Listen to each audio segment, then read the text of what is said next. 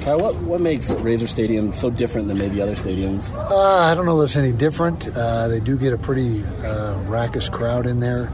Um, I noticed they've sold out. I think they expanded it this year. I think it holds around 35 now. And uh, the first couple home games have been sold out, so we expect a, a sellout this year. And then they got, uh, or this week, they got that uh, chainsaw noise thing going on, so that, that gets under your skin a little bit. but, uh, you know, the, the, fans are pretty much right on top of you. And uh, they, uh, like I said, they get after it. They're loud. Johnny Maea is ready, does he slide right back into center, or to does be he determined? that? To be determined. Yeah, it just depends on who's playing at the higher level, and that's that's always the case. Whoever's playing at the higher level is the guy that'll get the start, and so whoever gives us the best chance to win is who we go with, and that's uh, determined by the position coaches. If it's not Jaron, where do you feel most comfortable putting him? Obviously, he's pretty versatile. Uh, inside three, so if it's not at center, be either right or left guard. Yeah. You had said before that you had hoped to get maybe eight to ten guys back this week.